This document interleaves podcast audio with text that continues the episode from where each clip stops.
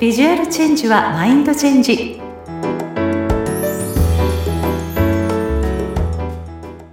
皆さんこんにちは。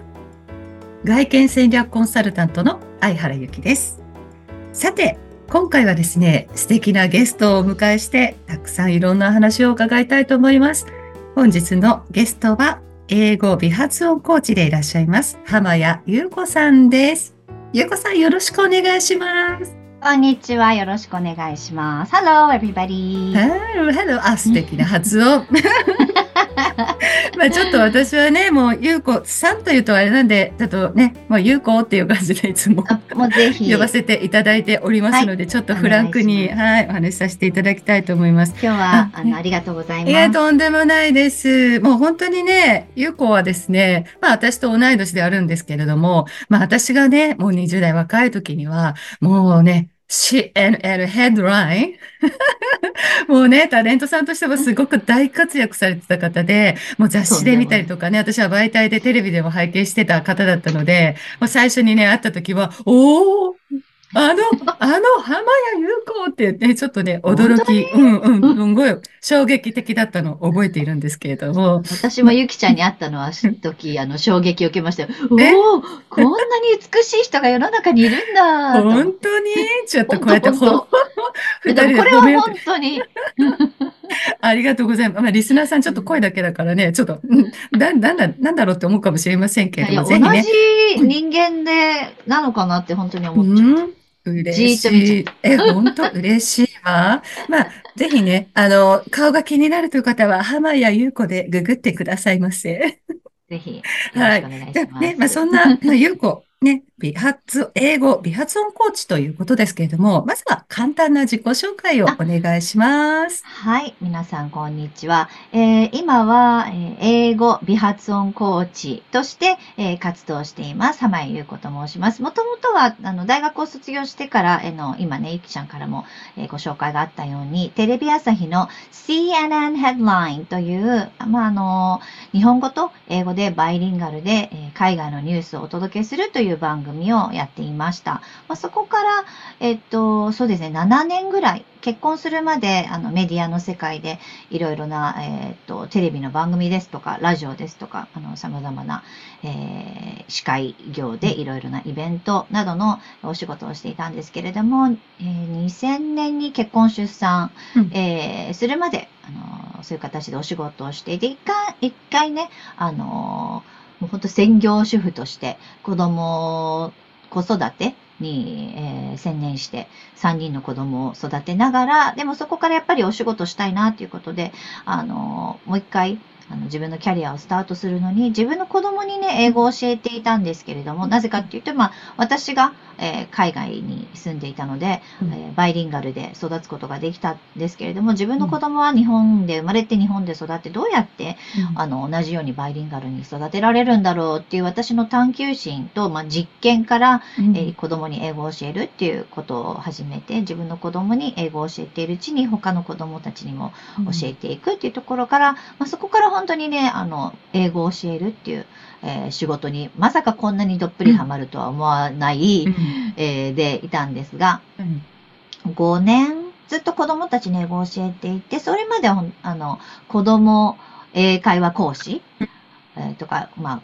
英語の先生っていう形でやっていたんですが、もう何年前だろう、7年ぐらい前かな？うん、えっ、ー、と、英語コーチングというあのメソッドに出会って、それを学んで、そこから大人にも英語を教えて、うん、で、その中でもまた英語から英語の中の発音っていうところに特化して最近は、うん、えー、教えています。なるほど。すごい。はい、その、まあ、今ね、こう、あの、英語美発音コーチってこう肩書き名乗ってられるように、やっぱり発音っていうところに、ちょっとこう注目したっていうことですよね。えっと、ゆうこは海外経験は何年ぐらいあったんですか、何歳か ?3 回行ってるの。行ったり来たりしていて、うんうん、日本で生まれてからアメリカに行って、一回日本に帰ってきて、今度は、えっと、オーストラリアに行って、一回帰ってきて、うん、で、もう一回行った時が、えっと、一番長くて6年で、合わせて全部で11年間海外にいたんですね。でも帰ってきた時が15歳なので、まあ15歳までの11年間を海外で過ごしたっていう感じ。でもそこからはずっと日本ですよ。えー、でもほぼほぼね、ち一番こう育っていくさなかを海外で過ごしてたって。そうですねう。ん一番多感な時期を。うん。じゃあ、やっぱりこうね、英語って子供の頃からね、こう教えて、あの、教室通わせたりっていう人も結構多いかと思うんですけど、やっぱりある程度の年になってやめちゃうと、なんか結局、なんか元に戻っちゃったとかね、あんまり、あの、使わないから、あの、忘れちゃったみたいな人が多いっていうのを私聞いたことあるんだけど、ゆうこの場合は、まあ、その15歳で、こちら日本に戻ってきてから、その英語っていうものをた保ち続けるというか、それをこう喋れるように、こう、キープするっていうのは何かしてたの？ありがとう、聞いてくれて。うん。そうなのよ。うん私ね、自分でもそれはすごく不思議で、うん。15歳で帰ってきてからもう何 ?30、うん15年以上、日本にいるわけですよ。はいはいで、しかも帰ってきた頃ってほら、今みたいにインターネットとか YouTube とかもなかったんで、ーその英語力をキープするのって結構大変だったんですよね。うん。なぜかっていうと、まあ、えっと、資料、いろいろなそう教材がなかったんで、うん。なので、まあ、あったのは FEN を、えっと、聞くようにしていました。うんあとは音楽。うん FEN って要は、あの、米軍の基地から流しているラジオうんね。が全部英語なので、それを聞いたりですとか、うん。あとは、えっ、と、音楽ですね。音楽をとにかく聞いたりとか、うん。と、まあ、学校も普通の、あの、帰国子女受け入れ校であったんですけど、インターとかではなかったので、まあ、その中での帰国子女のための、えっと、英語の、えークラスみたいなのがあったので、まあ、そこで英語をちょこっと使ったりとか、まあ、あとは妹と英語で話したりとか。なので、まあ、英語って思えるものは、とにかく、あの、自分の中に取り入れて、うん。必死になんかこう保ったっていう記憶があるかな。うんじゃあ、こう、ご両親とかから、こう、これやりなさいよっていうよりは、自分でやっぱりそのキープするためにそういうラジオ聞いたりとか、ね音楽聞いたりっていうのを自自分でやってきたっていう。そうなのよね。なので、ね、あの、アメリカに友達はたくさんまだいたけれど、うんコミュニケーションする手段がなかった。今ね、こうやってズームで繋がったり。そうなんだ。お手紙ぐらいしかなかったんで、うん電話なんかももちろん。国際電話じゃないですうんそう。あの頃の1 分300、ないからまあ、400円近くとかだったから、そんな電話なんかもできないですし、なので、そうね、なんとか自分の英語力を保とうって必死になってたような気がする。うん。でもなんかそんなうちに高校3年生になって大学受験がやってきて、その時に初めて、あの、受験勉強っていうのをしたんです。うん。英語、受験英語っていうのを勉強して、で、あの、受験英語を勉強したことによって、今まで自分が話していたこの言葉が、うんあ、こういった構造でできているんだっていう、うん後付けの勉強になったのね。そっか。みんな、逆だもんね、普通はね。みんな文法が、ね、主語、述語、なんとかって 考えちゃうから、私も全然言葉が出てこないし、会話だできない。からなの。うんだから、だから今話せないの。うん私はそれでやって、今もこの自分の英語力をなんとか保てているのはなぜかって考えた時に、うんだから発音なのよ。音があるの、私のベースには。頭の中に文法のパーツではなくって、うん。ちゃんと音のパーツが入っているんですよ。その音のパーツがあれば、うん。後からいくらでも文法を入れたり、ライティングしたり、リスニングしたりできるんだっていうことがわ分かったのよ。ああ、なるほど。だって学校でうん。さ、文法とかいろいろ教えてくれるけど、発音のことって習わなかったでしょ？ならないね。だって、先生もさ、あの、すごいネイティブな発音する先生いなかったからね。もう、this is a pen みたいなさ、うんうんうん。そんな感じ？中学のさ、あの、英語とか。よ。うん。なので、みんなね、英語を中学、高校、まあもしかしたら大学も勉強してるかもしれないけれども、話せないのっていうのは、うんそりゃそうなの。当たり前なの、話せなくって。うんだって、習ってないから、話し方を。私話せないの？って言って、こうなんかすごく、あの、自信がないとか、うんあの、英語コンプレックスなんですとかって聞くと、本当にもったいないなって私は思って、うんで、できないのは当たり前なのになんか自分のせいみたいに思ってる方がすごく多くて、うんじゃないのよ。なの。うんだって習ってないの。うん。なんかちゃんと喋んないと恥ずかしいとか、そう、喋っちゃダメ、こんな文法じゃとかっていうふうに頭が思っちゃうから。全然言葉が出てこないんだよね。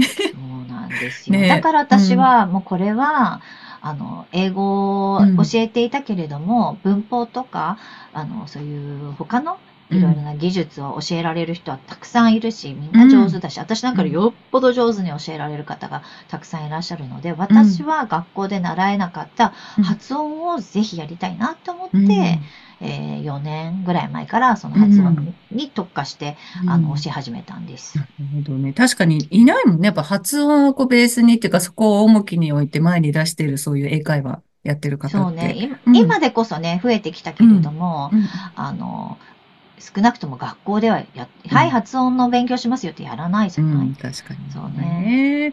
そっか。じゃあ、その、例えば、優子の、まあ、クライアントさんというか、あの、お客様は、まあ、いろんな方ね、いらっしゃると思う。まあ、そういう思いを抱えながら、でも仕事で使わなきゃいけないからとか、いろんなね、思いで来ると思うんですけど、優子自身は、じゃあ、そんなね、クライアントさんに対して、まあ、どんな思いで、こう、この英語っていうところの、まあ、魅力というか。お伝えしてるでしょあのね、うん。あのーアラフィフの方が本当に多いんです多いんですよ。女性の方が。あ、ええそうそう今思い返しても、うん90%はアラフィフの女性の方々ですね。はい。うんあの、皆さんやっぱり、あの、キャリアもそうですし、うん今まで、いつかはやろう、いつかはやろうって思っていたんで、うん。い今がその時だと思ってきましたっていう方もいらっしゃいますし、うん。私がお伝えしたいのは、あの、ゆきちゃんのやっているお仕事とすごく私はあの共通するところがあるなっていうふうに思っていて、うん。私が美発音って言ってる、この美は美しいの美で、はいはい。あの、やっぱり女性にね、美しく輝きたいじゃないですか。はいはい。で英語って見て目で見えないから、なんかあまりこう、わからない、気づいている方が少ないかもしれないんですけれども、うん、自分が発している自分がから出しているものなの。自分そのものなんですよ。アイデンティティそのもの。うん。英語、も、うん。えっ、と、日本語も話している時とか話し方、選ぶ、えっ、と、ボキャブラリーとか、まあ、声とかもそうですよね。うん。全部自分そのものじゃないですか。はいはいはい。なので、英語もそうで、せっかくこんなに美しい人なのに、英語話した瞬間に、え？って思う時が結構あるんですよ。ええで、その大きな、まあ、要素はやっぱり発音。うん。例えば私が今ね、あの、こうやって話してるのに、あたしさ、えへへ、あ、なんだ？みたいな、あたいはね、とかって言ったら、ちょっと、え、なんか、やってることと、なんか、キャラと、なんか、こう、差を感じて、うん。ちょっとガクってするかもしれないじゃないでうんすか。なので、本当に素敵な女性なのに、英語を話した瞬間に、え？って思うことが結構あるんです。うん。言葉のセレクトとかもある表現言葉のセレクトももちろんあります。うん。で、日本、だって日本語も子供が喋ってる。うん。日本語とね、大人が喋ってる、あのーね、英語に、あ、英語じゃない、日本語に、あの、違いがあるように、あの、うん。言葉のセレクトももちろんあります。あの、お仕事をされていて、こんな感じの女性だったら、まあ、うん。ボキャブラリー的にはこっち使った方がいいですよっていう、あの、提案もよくしますけれども、でもやっぱりそこのベースにあるのは、やっぱり、あの、コミュニケーションを取りたいんでしたら、音なので、うん私はまずはこの発音から、しっかりうん、あの、やった、やった方がいいんじゃないかなということで、うんお伝えしています。うん。そして、あの、ここの音の部分を洗練され、させると、あの、実はね、話し方も美しくなるのよ。うーん、そうなんだ。あの、無駄な動きがなくなるの。私の美発音ってちょっと美発音、発音道みたいなところがあって、うん茶道とか、お習字の茶道、えっと、えっと、書道とかうん華道とかって、まず型があるじゃない？ちゃんとした。その型を何度もほら、あの、師匠から教わるわけじゃない、はい。で、その型を忠実にやるのはなぜかっていうと、うん。無駄な動きがないじゃないですか。茶道とかだとすごくわかりやすいけれども、うん。その無駄な動きがないことが美しいわけじゃない。で、発音もそうなの。無駄なうん音、あ、無駄な動きをなくしたり、正しい型でやると、美しい音がもう必然と出るの。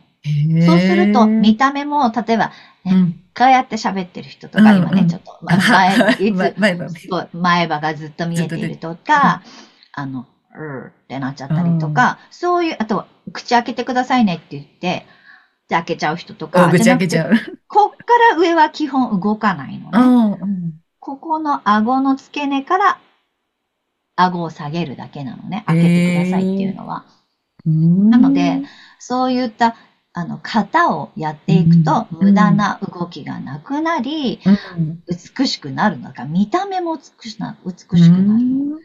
んで、発音をやるときには、まあ、結局は筋肉、筋、筋トレなので、うん筋トレをやって、いっぱい、えっと、口を動かしたり、舌のトレーニングとか、実際、実はこう結構呼吸法とか、うん体も使うので、えあのねー、本当にね、あの、お顔もリフトアップされて、えー、なんですって？あと、やっぱり自信がつくの。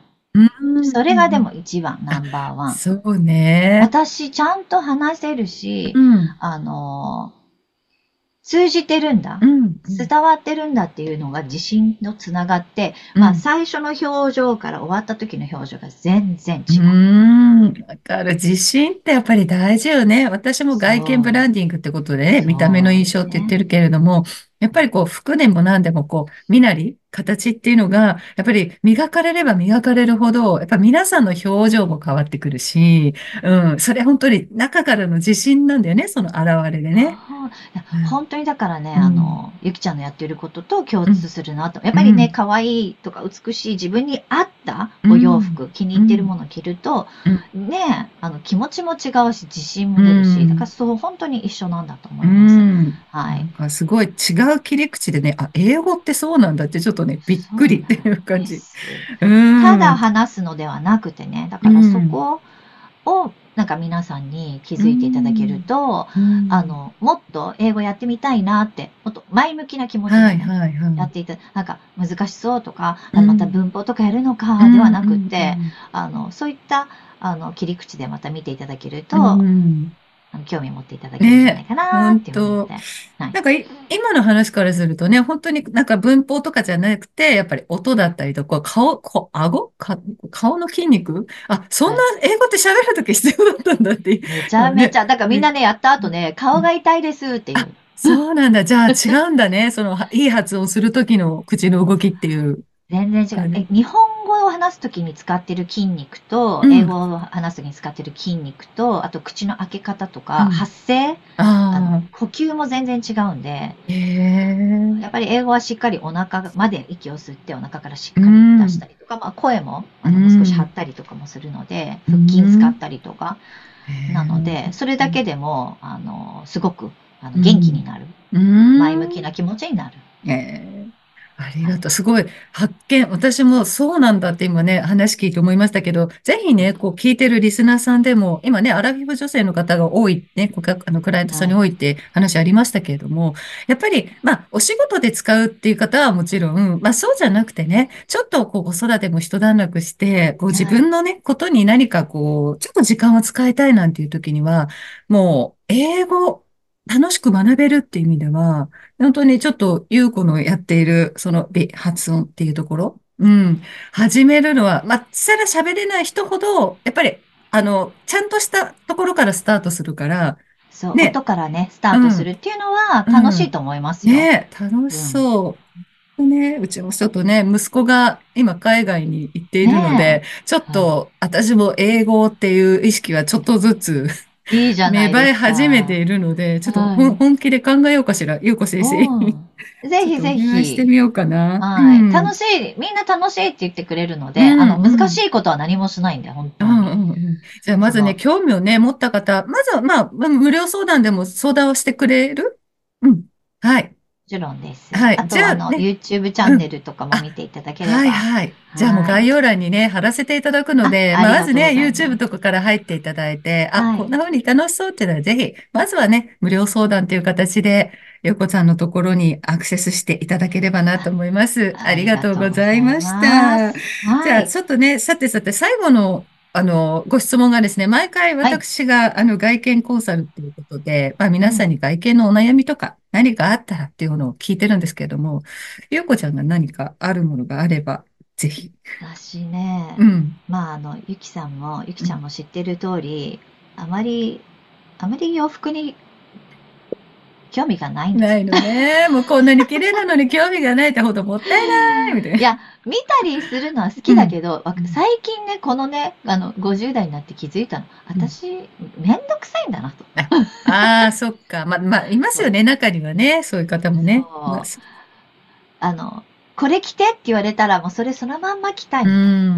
専属スタイリストがいるね。嘘、本当にそれ。本当に。まあ、さすがにそれは慣れないからね。そうなんですよ。なので、うんあの、今悩んでいるのはね、こう冬冬になって寒くなってきたじゃないですか。うんはいはいでまあコートってそんなしょっちゅう買わないもので、でも今年、この冬はなんか一つ、うん。あの、コートが欲しいなっていうふうに思っていて、コロナに明けて、こう、人と会う機会も増えて、うん。まあ、12月もだったんですけど、1月もいくつかパーティーに呼ばれていたりですとか、うんあの、あとは大学で、あの、毎週、毎年必ず講義をするんですけど、なんかそういったところの、こう、ちゃんとしたお仕事の場に着ていける、あの、コートが欲しいな。なんかそう、私、あ、寒がりなんで、うんあったかい重視なので、で どうしてもこうダウンとかになっちゃうので、はなくて、なんかちゃんと、あの、きちっと見えうる、んこれから買うんだったら、うんこのコートがいいよみたいなおすすめがあったら教えていただきたいです。はい。やっぱ、そうですね。きちんと感っていうところがやっぱりね、あの、で、綺麗に出るのと、チェスターコートっていうコートがあるんですよ。チェスターコート。まあ、これ、はい。け聞いてる方、何それっていう方はね、そう、き聞いたことあるかもしれないんですけど、まあ、こう、テーラードジャケットには、こう、上襟と、こう、下襟がね、こう、ついている、本当にシンプルな、あの、ものなんですけど、ちょっと声だけじゃちょっといまいちわかんないという方はね、ググってください。チェスターコート。チェスターコート。はい。まあちょっと細身のシルエットなので、とってもスッキリとしても見えるし、あの、きちんとか、うん、あと、スタイリッシュにもね、見せ方によっては、色とかも考えたら見えるので、すごくおすすめかなと思います。あと、まあ買うときにね、あの、はい重要なのは、やっぱり色と丈感っていうところが非常に大事になってくるので、そうよね。うん長すぎてもあれですよね。そうそうそう。やっぱり自分の身長バランスに対して、どこぐらいの長さがベストなのかっていうのは、まずきちんと試着をして、私毎回言ってるんですけど、遠くの鏡で確認をしてください。それね、ゆきちゃんよく、そう、毎回言うでしょ？そう。はい近くだけだと見えない世界が見えてくるんですよ、遠くから。そう、周りの目っていうのは遠くから見て自分なんですよ。なので、そう、か遠くから見たときに、はい。長すぎるとすごくズンと重たく見えるし、あんまり短すぎるとちょっとこう、まあそんな短いっていうのはあまりないかもしれないですけど、まあ膝丈ぐらいとかになると、またバランスがね、パンツが多い方には合うかもしれないけど、ちょっとスカートだとバランスが悪くなるとかっていうのがあるので、必ず丈感はしっかり遠くの鏡で自分の身長バランスと見ながら選ぶのがおすすめということと、やっぱりお色味がどうしてもね、みんな黒とかグレーとか暗い色を持ってる方が多いと思うんで、ちょっと私ね、茶系が欲しいなと思っていて、うんね今。だからぜひ。グレーとね、紺はあるのあ、で、今回の、じゃあぜひベージュ。ベージュを一つ。うん。いい。おすすめベージュ合わせやすいですもんね。そうそうそう。中が例えばやっぱ冬、冬ってどうしてもこう暗っぽい色目になったりするじゃない？そうすると、それでまた重い色着ちゃうと全体的な見え方が重くなっちゃうので、私はね、やっぱりベージュ系持ってなかったら一つあったらいいなと思います。いいですね。うんのでベまあベージュもね。そう、ベージュもいろいろあるからね、こう明るいのもあるんです。深みのある、キャメル寄りのものもあったりするので、はいそこら辺はやっぱり肌映り。これも遠くの鏡で。遠く、遠くから、遠くからね。遠くから見てもらって、一番しっくりくる色、ベージュの明るさっていうところを、明度をね、確認して探していただければなと思います。ぜひっていうことは、やっぱり、あの、オンラインとかで買っちゃダメなんだね。ダメよ。ダメ。ね、オンラインなんてダメですよ。ダメなのダか。メ。めんどくさいな、買いに行くのが、みたいな。ダメダメ。そそうね。そういう人も中にはいるかもしれませんが、あの、はいまあ、あれですよ。あの、返却っていうか、こうね、あの、ダメだったら、こう、まあねすぐね、あの、返却できるんだったら、まあ、はいネットでまず来て、まず鏡が、全身鏡があればいいですけど、確認できるねう。んあれがあればいいけど、私は、その、さすがにね、やっぱり大、大物じゃないですか、コートって。大ある程度ね、やっぱりね。おお値段もするし、ある程度いいものを、やっぱりアラフィフ女性には、やっぱり素材とかね、やっぱり物はいいものを、アウターはやっぱりね、着てほしいなと思うので、そうよね。そうそれをねアウターは何年も着るものですね。そうそうそう。コートはね。そう。で、さっき言ったチェスターコー語っていうのは流行り廃りないですし、すごくシンプルなものなので、あ、あの、長く、がいい。うん、だから長く一度ね、いいものを買うっていうのも、やっぱりアラフィフ女性には必要なのかなっていうふうに思うので、ぜひネットはやめて。わかりました。ネットでもいいものは買えますけれども、はい。やっぱり、そうですね。ちゃんと、あの、でもよかった。どうしようかなってすっごい悩んでたんで、チェスターコート、うんいいですね。ねぜひはいぜひ、あの、チェスターコート悩んでんって人は本当にググってくださいね。あの、いや、かっこいいですよね。うんなんかこういうの、私、こういうのいあの持ってなかったからいいなってすごい思いました。ぜひ、じゃあそのゆうこちゃんをね、あ来て買ってくださいまし。はいはい、ありがとうございました。はいいかがでしたでしょうか？皆さん、本日はですね、英語美発音コーチの浜谷優子さんをお迎えして、まあ、ちょっとね、いろいろ英語の、え、そういう切り口なんだっていうね、ちょっと新しい英語の捉え方っていうのがね、知れたんじゃないかなと思いますので、これから一つのね、まあ、趣味、まあ、ワンランクアップした自分にね、英語をトライするっていうのもいいかもしれませんので、ぜひぜひ、ね、そういう方ははい。世界が2倍じゃなくて、1000倍に広がります。うわー英語を話せるようになると。じゃあもう人生100年時代と言われる、まだアラフィフ世代もこれからのね、あの人生をより、ともっともっとと。キラキラと輝いて、グロはいーバルに。ね、いいですね。はい、本日は本当素敵なお話ありがとうございました。ありがとうございました。Thank you! うん Thank you. それではまた。